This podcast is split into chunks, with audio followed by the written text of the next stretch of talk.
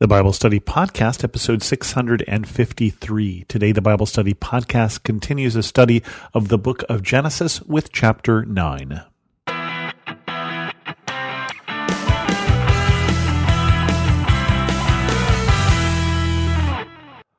Welcome to the Bible Study Podcast. I'm your host, Chris Christensen. We will wrap up the story of Noah today with chapter 9 here. So we got them onto the boat, we got them off of the boat. And then this particular part of the chapter starts with God's covenant with Noah. Then God blessed Noah and his sons, saying to them, Be fruitful and increase in number and fill the earth. The fear and dread of you will fall on all the beasts of the earth and on all the birds in the sky and on every creature that moves along the ground and on all the fish in the sea. They are given into your hands. Everything that lives and moves about will be food for you, just as I gave you the green plants, I now give you everything. But you must not eat meat that has lifeblood in it. For your lifeblood, I will surely demand an accounting. I will demand an accounting from every animal and from every human being too. I will demand an accounting for the life of another human being. Whoever sheds human blood, by humans shall their blood be shed. For in the image of God has God made mankind. As for you, be fruitful and increase in number, multiply on the earth and increase upon it.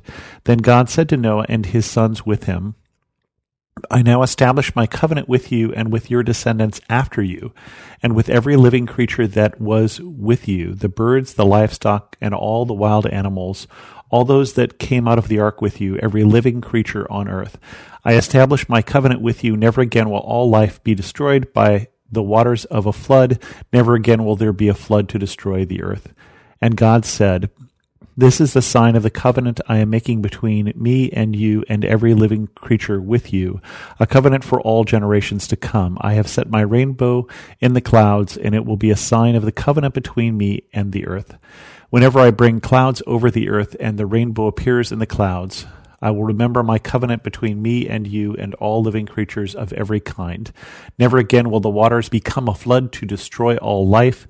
Whenever the rainbow appears in the clouds, I will see it and remember the everlasting covenant between God and all living creatures of every kind on the earth. So God said to Noah, This is the sign of the covenant I have established between me and all the life on the earth. And so they're off the ark, and God says, This is not my plan to do this again ever. And the rainbow is the sign of this covenant. A couple of things I want to pick up in this particular thing. One is it appears in the beginning of this chapter that God is saying, and now you can eat meat. Because this is the point in the story where when we were in the garden, we were given all the different types of fruit to eat. And apparently at this point, we're being told, and now the animals are available for food as well. And I don't know if you've ever heard that mentioned before. That is not something that we were certainly taught in Sunday school when I grew up. But that is what this passage appears to be saying is that until this point, people were vegetarians, supposed to be vegetarians. Certainly doesn't say anything about being vegan. We know they were raising animals, the herds, and so there was the implication that they were eating them. Perhaps not. That certainly seems to be implied here. But certainly from this time forward, it said, you know, go ahead, you can eat all the animals, they'll live in fear of you. Well, sure, you're now eating them. And by the way, though, don't shed blood don't drink the lifeblood. The lifeblood belongs to God. And it's the first of the dietary laws that comes up in the Old Testament. And then it also goes straight from there to, and by the way, human blood is also sacred. Don't shed people's blood. If you kill somebody, that you will, there will be an accounting. There will be a life for a life. And I skipped over in the very first part of Genesis this thing of being made in the image of God, and I didn't do that intentionally, but it comes up here again. For in the image of God has God made mankind. And now we should add in the verses that I skipped over earlier, which is male and female, he created them.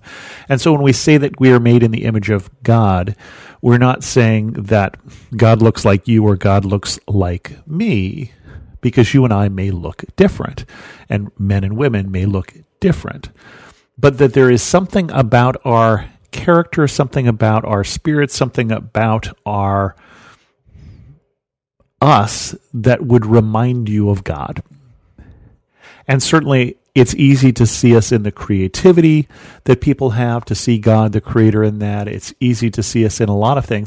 I, sometimes I'd have to say in, in the behavior and the actions of people, I don't see God. And certainly when God looked down on the people in the flood, he wasn't seeing enough of a family resemblance there.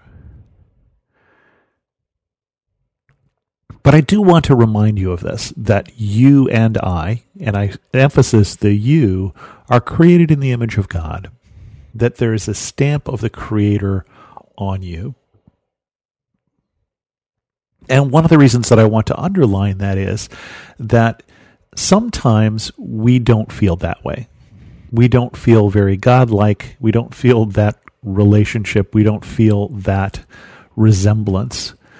And it's important for someone to tell you that you are created in the image of God, that you are valuable in the eyes of God.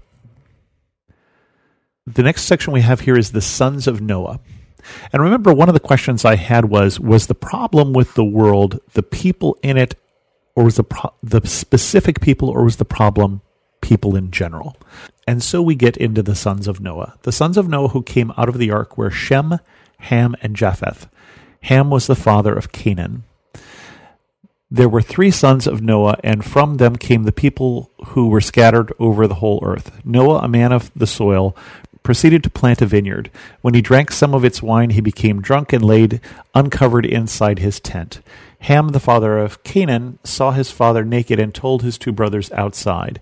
But Shem and Japheth took a garment and laid it across their shoulders. Then they walked in backwards and covered their father's naked body. Their faces were turned the other way so they would not see their father naked. When Noah awoke from his wine and found out what his youngest son had done to him, he said, Cursed be Canaan, the lowest of the slaves will he be to his brothers. Praise be to the Lord, the God of Shem. May Canaan be the slave of Shem. May God extend Japheth's territory. May Japheth live in the tent of Shem. And may Canaan be the slave of Japheth. After the flood, Noah lived 350 years. Noah lived a total of 950 years and then he died. Now, this is a rather strange story.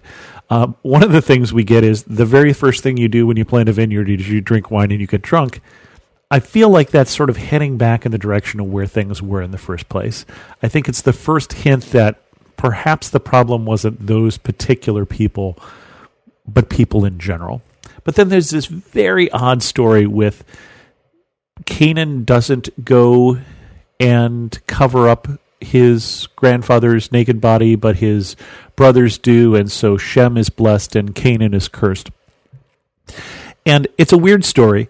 One of the things that we need to put into context here is that Noah doesn't write down this story, so far as we know. In tradition, this story is written down, the book of Genesis is written as one of the books of Moses. Now, some people will tell you that it was written much later. It was written uh, to preserve an oral tradition that predated it in well past the time of Moses. But in any case, even if it was written in the time of Moses, we have to think about Canaan and Shem. And Shem would be the father of the Semet, the Semitic peoples including the people of Israel. And Canaan would be the father of the people who would be living in Canaan. And the Philistines, who are going to be the enemies of the people of Israel just in the time of Moses and past. And so one wonders if this story is included. That certainly there's many other things that happened at this time. We're skipping over whole centuries of time. I wonder if the reason why this story was included is because it really is talking about the people of Israel in the future, that Shem is blessed and Canaan is cursed. That would be my suspicion why this very odd story is here. We're going to get into another set of genealogies next week, and then we get into some names that should also be familiar. We're going to get into Abraham, Isaac, Jacob, and uh, Joseph We're going to the rest of the book will be the patriarchs. It will be the early it will be the founding of the people of God in Abraham and his descendants. So that's one of the big reasons we're studying this book, and we'll get into it in two weeks. But with that, we're going to end this episode of the Bible Study Podcast. If you have any questions, send an email to host at thebiblestudypodcast.com.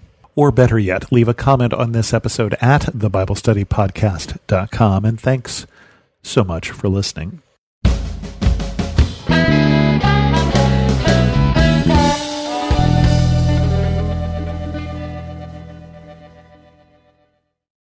Hi, I'm Zach, And I'm Randy. and we're from Salty Saints Podcast. We're a theology and apologetics podcast. To find out more, subscribe at lifeaudio.com.